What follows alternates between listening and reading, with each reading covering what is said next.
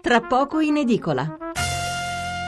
Allora riprendiamo con la lettura dei titoli dei giornali sulla politica, dedicati alla politica. Eh, normalmente si parla del eh, PD, del Partito Democratico, dei suoi tentativi così, dei tentativi anche di Renzi di riavvicinarsi alla sinistra e poi si parla dell'arresto di un candidato dei 5 Stelle in Sicilia. Questo è il titolo sul, che troviamo in prima pagina sul quotidiano nazionale, il giorno della nazione, il resto è Carlino.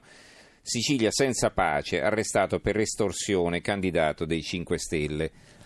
Chiaramente qui non è l'apertura, ma la è del giornale di Sicilia. Impresentabile a 5 Stelle il titolo a tutta pagina, che si vede una foto in cui compaiono Luigi Di Maio, Alessandro Di Battista e Fabrizio Lagalpa e Giancarlo Cancellieri. Fabrizio Lagalpa appunto è la persona arrestata.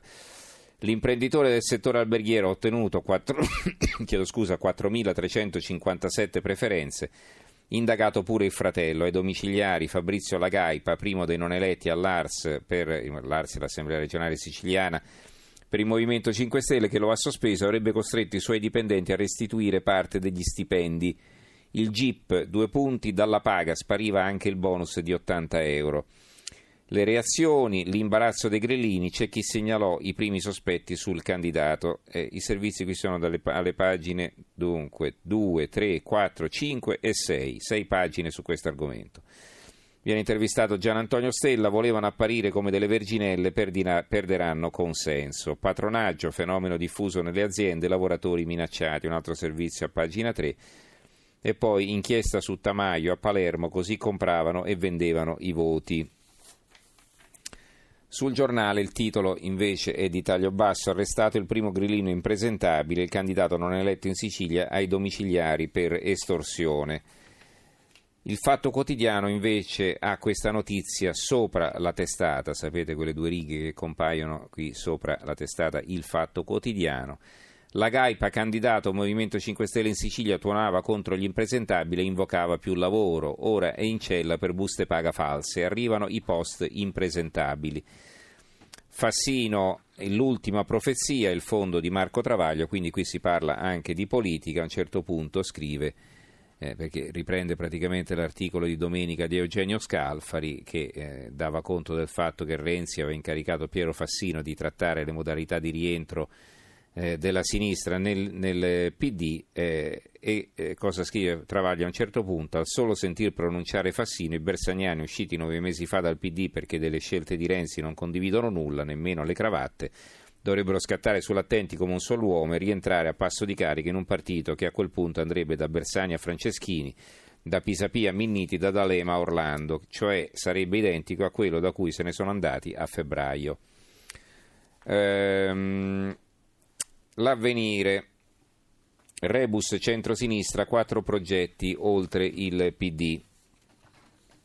Eh, Renzi insiste, alleanza larga. Il manifesto, alleanze a sinistra, mission, mission impossible per Fassino. Anche qui appunto eh, si dà conto del fatto che Fassino è stato incaricato di mediare. L'opinione la sinistra ha bisogno di chiarimento e non di unità, è il titolo del pezzo, di, l'articolo di fondo di Arturo Diaconale che a un certo punto scrive anche se Walter Veltroni insiste nel lanciare appelli all'unità della sinistra, è auspicabile che le sue parole cadano nel vuoto, non solo per l'interesse contingente del risultato delle prossime elezioni, in cui una sinistra divisa può favorire la vittoria di un centrodestra unito, ma per un'esigenza superiore di chiarezza del futuro della politica nazionale esigenza che verrebbe del tutto vanificata se la retorica dell'unità avesse la meglio sulla realtà delle scelte e dei valori delle diverse componenti dello schieramento progressista. L'avvento di Matteo Renzi alla guida del Partito Democratico è stato sicuramente un fattore di chiarimento nella sinistra italiana, non ha prodotto solo una spaccatura tra vecchia guardia e giovani rampanti, ma ha segnato, sia pure in maniera rozza e brutalmente settaria, la riproposizione dell'antica distinzione fra una sinistra di ispirazione riformista e una sinistra neomassimalista decisa a innervare le vecchie radici ideologiche con dosi massicce del moderno giustizialismo politicamente corretto.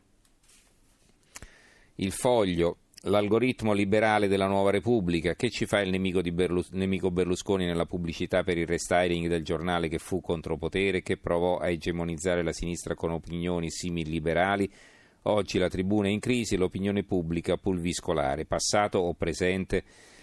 eh, come sempre difficili da interpretare, un po' criptici questi titoli, il pezzo è di Giuliano Ferrara. Il dubbio eh, quando arrestano un 5 Stelle è il titolo del commento di Piero Sansonetti, però in prima pagina si dà l'identità della persona arrestata, si spiega con quali accuse e quindi il commento è sostanzialmente all'interno la Gazzetta del Mezzogiorno, la Gazzetta del Mezzogiorno, eh, quelle due sinistre nel mondo che cambia, eh, di Giovanni Valentini, si commette un grossolano errore di prospettiva a parlare ancora di sinistra al singolare, in Italia non solo, da tempo ormai le sinistre sono due in tutto il mondo, quella riformista e quella radicale quella progressista e quella massimalista, un erede della grande tradizione culturale e politica del socialismo democratico, l'altra erede della rivoluzione d'ottobre, dell'ideologia comunista e purtroppo anche della sua prassi di governo, spesso illiberale e autoritaria, degenerata troppe volte nella storia di un regime. Bisogna partire da questa premessa per valutare le scissioni avvenute finora nella sinistra italiana, arrivando all'ultima dell'MDP guidata da Massimo D'Alema, Pierluigi Bersani, Roberto Speranza e compagni